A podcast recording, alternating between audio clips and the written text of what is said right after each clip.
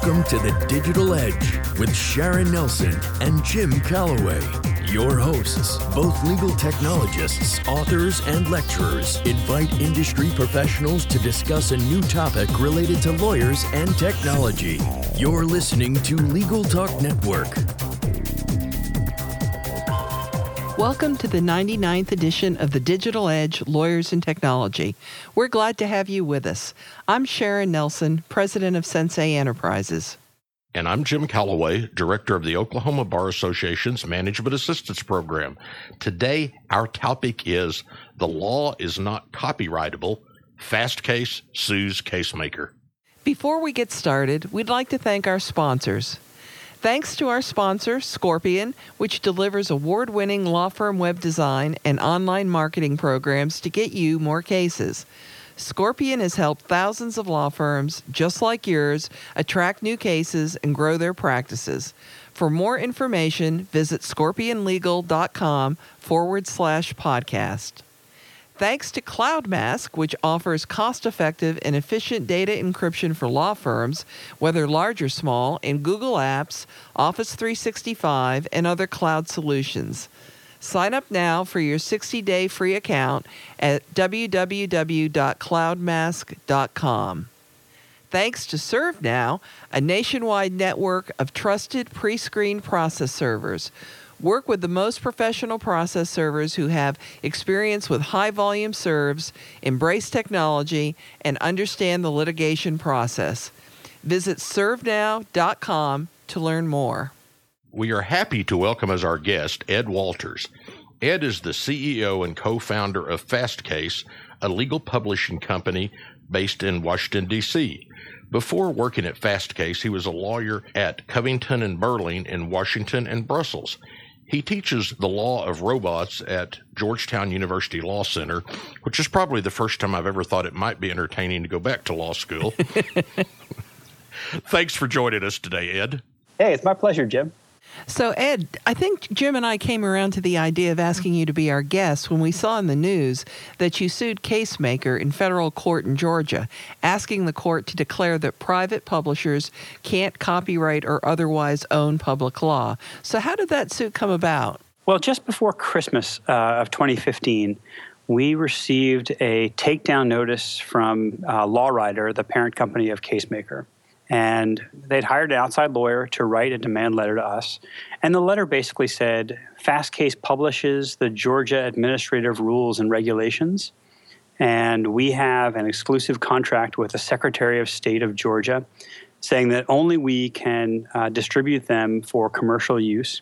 And therefore, you need to take them off of the Fastcase site or we'll sue you you know, Fastcase has a member benefit deal with the State Bar of Georgia. We make Fastcase available for free to all the members of the State Bar of Georgia. And in those libraries, we include the Georgia administrative regulations. These are the administrative rules of Georgia, covering everything from banking to campaign finance to consumer protection. Uh, it's an important part of the benefit.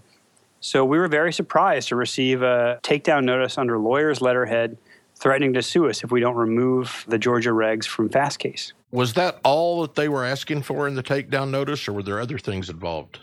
No, they really wanted us to just remove that one library. And um, this was a surprise to us because, you know, we have a relationship with Casemaker. We work with these guys, you know, quite a bit. We've known them for years.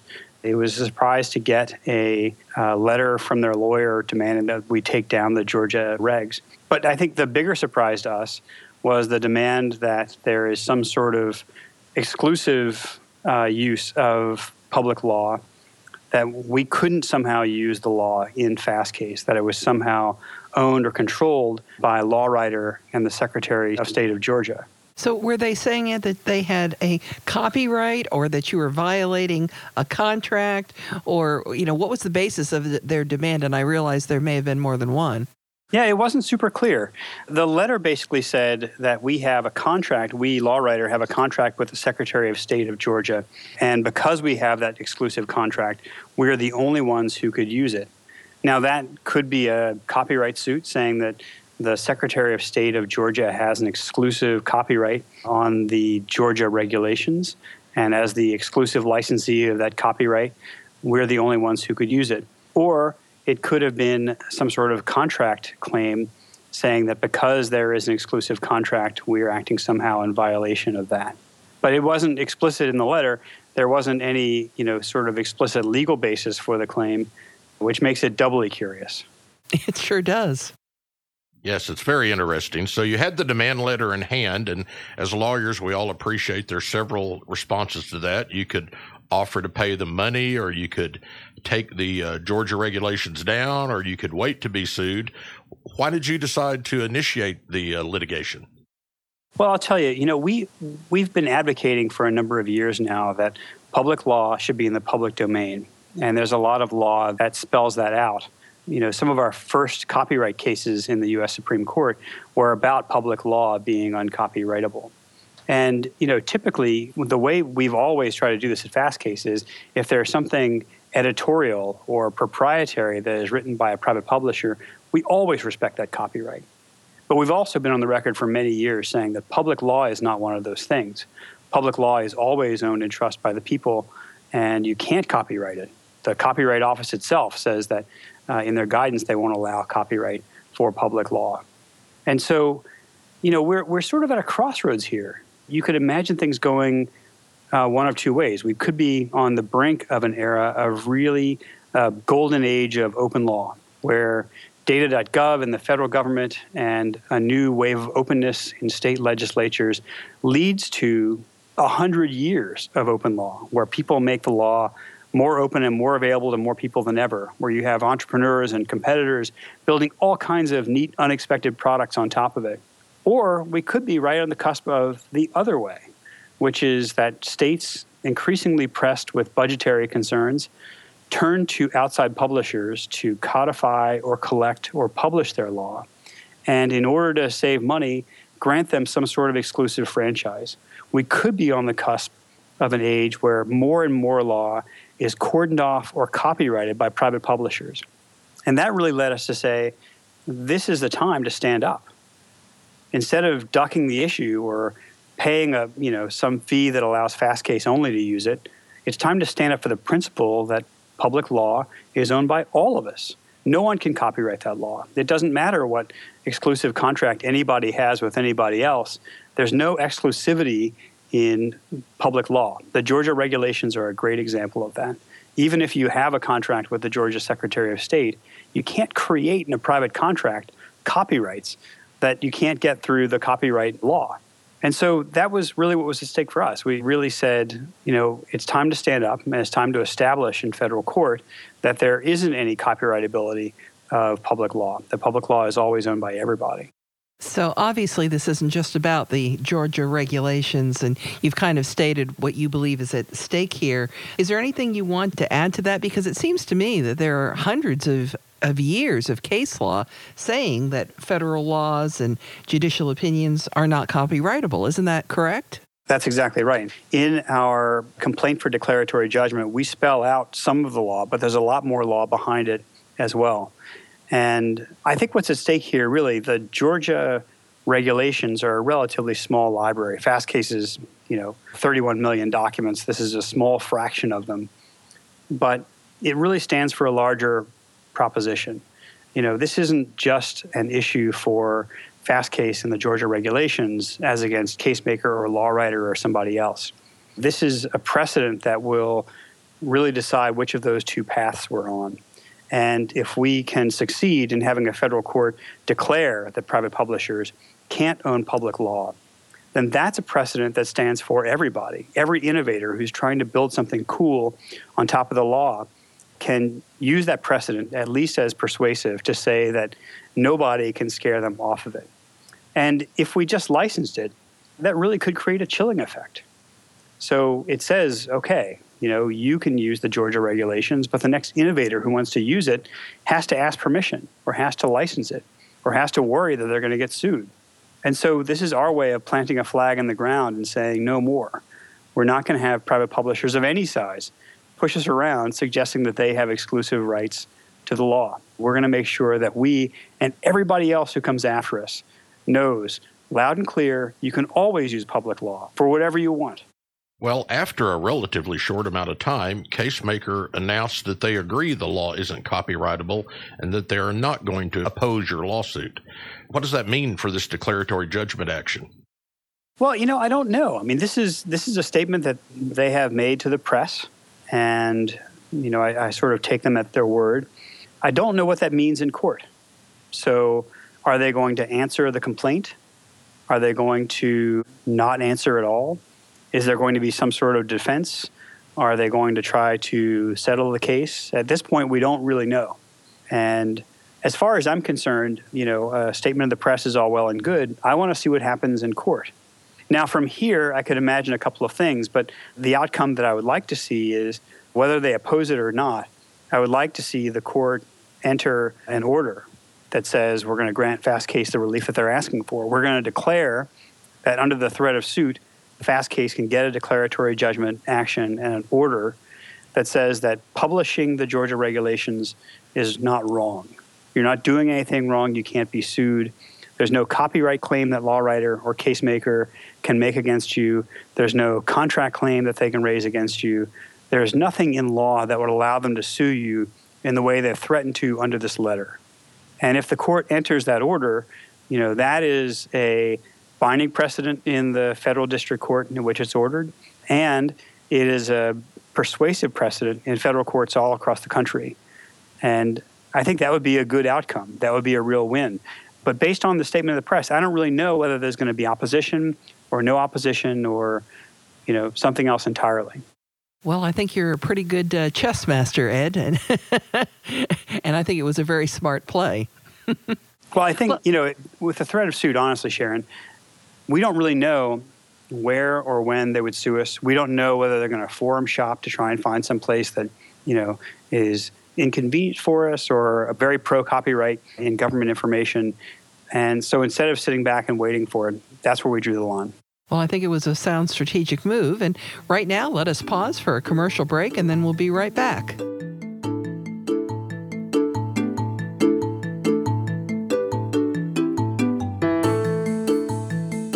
Not getting enough cases from the internet? The kind of cases you want? Scorpion can help. Over the last 15 years, Scorpion has helped thousands of law firms just like yours attract new cases and grow their practices. During this time, Scorpion has won over 100 awards for its law firm website design and online marketing success. Join the thousands of law firms which partner with Scorpion and start getting more cases today. For more information, visit scorpionlegal.com forward slash podcast.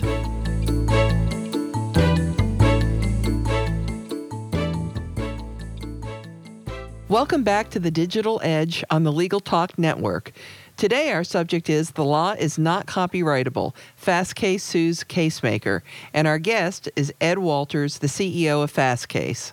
So, this has been a topic that's been discussed a lot since the uh, law went from being printed on paper by a printing press to uh, being digital. Can anyone claim copyright on the law? Is this an unprecedented action? Or where do we go from here? So, I think the original claims of copyright on the law came from times when publishers would really add editorial enhancements to codes or in judicial opinions or regulations. So, in the old days on print, if you had the official version of a state statute, they would often include editorial enhancements. A publisher would add a lot to it. Think uh, in judicial opinions about West's uh, editorial headnotes, summaries of the judicial opinions. And so the history of this really is claiming copyright in those editorial enhancements. Now, in those days, frequently the commercial publishers were the only way to get access to that law. And so, if there were editorial enhancements in the official version of the code, then you would see private publishers claiming a copyright in the complete code as adorned by the editorial enhancements. So no one would think that you could copy and publish West's editorial headnotes, for example, in a judicial opinion. So, could you claim copyright on the law in print? Well, to the extent that editorial enhancements were included in the law and not really able to be taken out, then yes, I suppose you could claim copyright in the law, even if the copyright was only good for the uh, editorial enhancements. But that's not really the world we live in today because now the law is available online in many cases. And because those editorial enhancements are fewer and farther between, it doesn't really make sense to make those continued claims of copyright. And yet we still see it. So the Georgia regs here, are an example, there's nothing editorial on top of the Georgia uh, rules and regulations. They are, you know, written by agencies of the state of Georgia. They're published, all of them, as is in the Georgia regs. So to claim copyright has a kind of a heritage, but it's a heritage that comes from a very different kind of product, one that is written by a publisher about the law. And to be clear about this, you know, we at Fastcase have always said if you want to write a book about the Georgia regulations, you should by all means have copyright on that. If you want to, you know, create like a different compilation of them and, you know, annotate them in a casebook, that's great. And you should be able to copyright that as much as you want. And people should always be able to take copies of the Georgia regulations and make cool products on top of them. You know, sell access to tools that use them. So, you know, we're not copyright extremists, but we have stood consistently for the proposition that the underlying law itself, unadorned, unedited, should always be outside of copyright and should be available to everybody. So here's here's an interesting facet of how this happens today. There's about eight states that have their law published online by LexisNexis or Westlaw or Casemaker. Uh, and in each case, one of those publishers claims some sort of exclusive rights on the publication of those. If you look at the codes of Mississippi or Georgia or Wyoming or Colorado, they're all published by LexisNexis, and Lexis has certain claims to exclusive use of those state codes.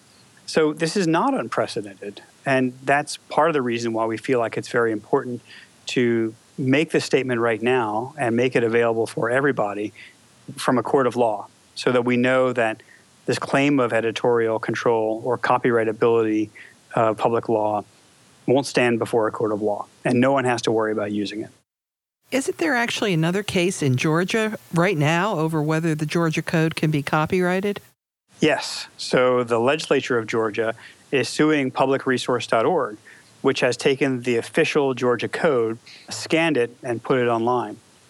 And the case there is similar, but different in a couple of critical respects. So, the official Georgia code, the statutes of Georgia, as published by LexisNexis, actually have annotations after the codes, and those annotations are prepared by LexisNexis. Now, the Georgia legislature has declared Lexis's compiled Georgia code as the official code of the state of Georgia. And so there are many copyright scholars who believe that once the legislature designates it as official, even if there's editorial enhancements, it's nonetheless in the public domain because there's only one official code. And that official code always has to be owned by the people.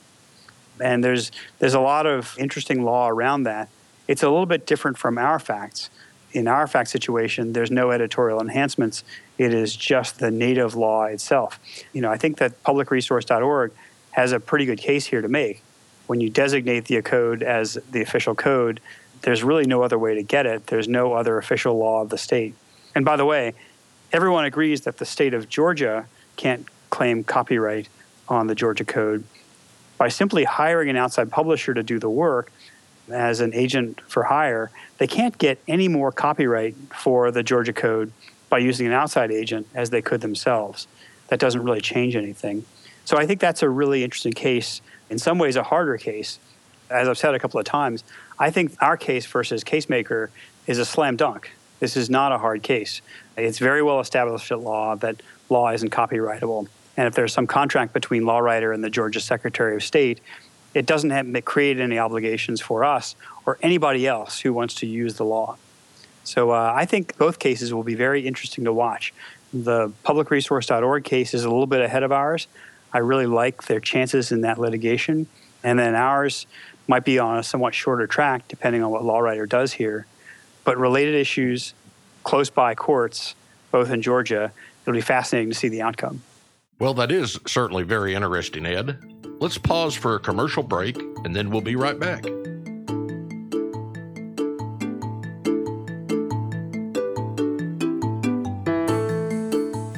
Recent years, the legal sector has come under increasing pressure to improve efficiency and client services. CloudMask enables law firms and solo attorneys to leverage free and low cost software as a service, such as Google Apps and Office 365, to improve efficiency and client service while reducing cost, strengthening compliance with data privacy laws, and ensuring that legal ethical duties are met. CloudMask encryption is even certified by 26 governments around the world. Sign up now for your 60 day free account at cloudmask.com Looking for a process server you can trust? ServeNow.com is a nationwide network of local pre screened process servers.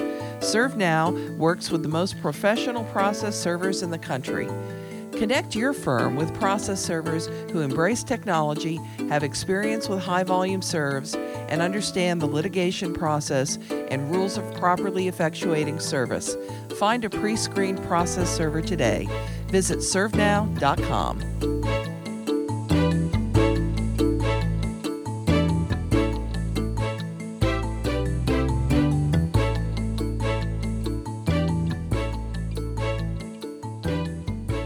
back to the Digital Edge on the Legal Talk Network. Today, our subject is The Law is Not Copyrightable.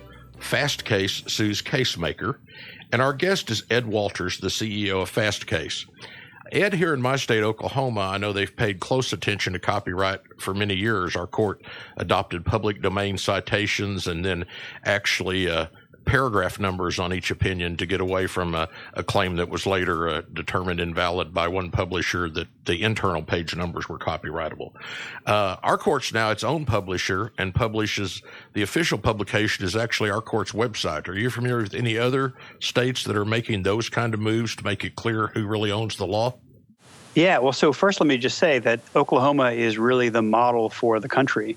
The Oklahoma Supreme Court Network, OSCN, uh, was really one of the first efforts in the digital age for a court system and for a state to reclaim the publication of its judicial opinions. And Oklahoma has been the model really for more than a decade right now in self publication. This has traditionally been the function of the state. The original reporters, every state had its own reporter of decisions, and there was no question that no one owned it. But the regional reporters by West Publishing became so popular, many states stopped publishing their own reports.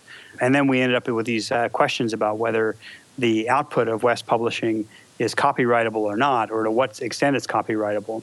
Oklahoma really is a pioneer in that kind of self publishing model.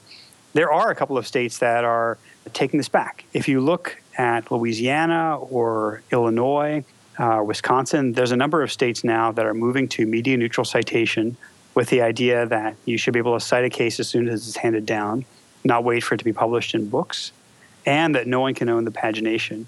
I know the state of Colorado is also really uh, making some pioneering efforts here as well to do a better job of self publishing the law and to have more control over it. Uh, there'll be some interesting things to see there, I think, going forward. But I think you know one of the great things about this digital age is that the means of production are less expensive than ever.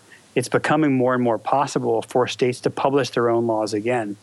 Once we're freed from the expense of, you know, printing it out in paper and binding it and storing it and shipping it and fulfilling it, once you can do that kind of publication digitally, you know, it becomes less expensive. Another good example of this is Washington D.C., where the general counsel of the D.C. Council at the time, Dave Zvenyach, a couple of years ago, said there really should be uh, an unadorned open copy of the DC Code.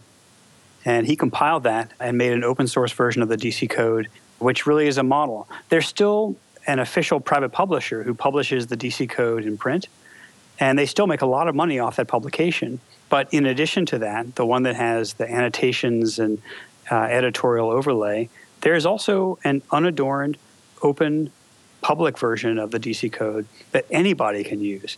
And now there's all these great websites that are sort of building on top of the DC code, including by the DC government itself. That to me is really the model. There should be an open, free version of state statutes and of judicial opinions that anybody can use. And then if publishers want to add to it and print it out or compile it in different ways or really add value to it, they should do that all day long. and they should be able to charge for that, just as the DC government has done in the Open DC Code. So, Ed, what happens to this case in Georgia? What's next? Now we wait. uh, the the time is you know coming near. By the time this airs, it may have already passed for LawWriter to answer, and we'll wait to see what they say in their answer.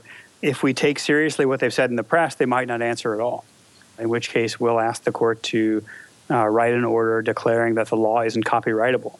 You can't create through private contract copyright like rights that exclude others from using it.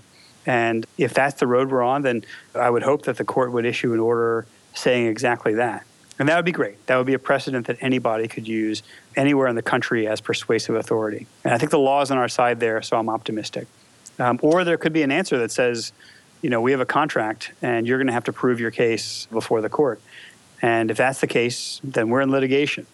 And you know, I'm a litigator. That was what I did before I started Fastcase. so um, I hope somebody on the other side looked that up. I kind of miss litigation. I was really good at it when I did it. so if if we're in litigation, that's great. You know, I, I really think that there is something noble about doing the right thing in litigation and standing up for what you believe in and fighting for what's right, not just for yourself, but for everybody. And so if that's the world we're in, bring it on. All right. Well, it, it, certainly sounds like a great idea doing this. I like the idea of open law as, as an aspiration for all of us. And I very much appreciate the fact that you're carrying the flag in this particular cause. It is a noble cause. And I think that there are very few people involved in the legal profession who would disagree with that. So thank you for joining us today. We've really enjoyed the conversation, Ed. It is so fun to be on the digital edge. Thank you, Sharon and Jim, for having me today. And that does it for this edition of the Digital Edge Lawyers and Technology. And remember, you can subscribe to all of the editions of this podcast at LegalTalkNetwork.com or on iTunes. And if you enjoyed our podcast, please rate us on iTunes. Thanks for joining us. Goodbye, Miss Sharon. Happy trails, cowboy. Thanks for listening to The Digital Edge, produced by the broadcast professionals at Legal Talk Network. Join Sharon Nelson and Jim Calloway for their next podcast covering the latest topic related to lawyers and technology. Subscribe to the RSS feed on LegalTalkNetwork.com or in iTunes. The views expressed by the participants of this program are their own and do not represent the views of, nor are they endorsed by, Legal Talk Network, its officers, directors, employees, agents, representatives, shareholders, and subsidiaries. None of the content should be considered legal advice. As always, consult a lawyer.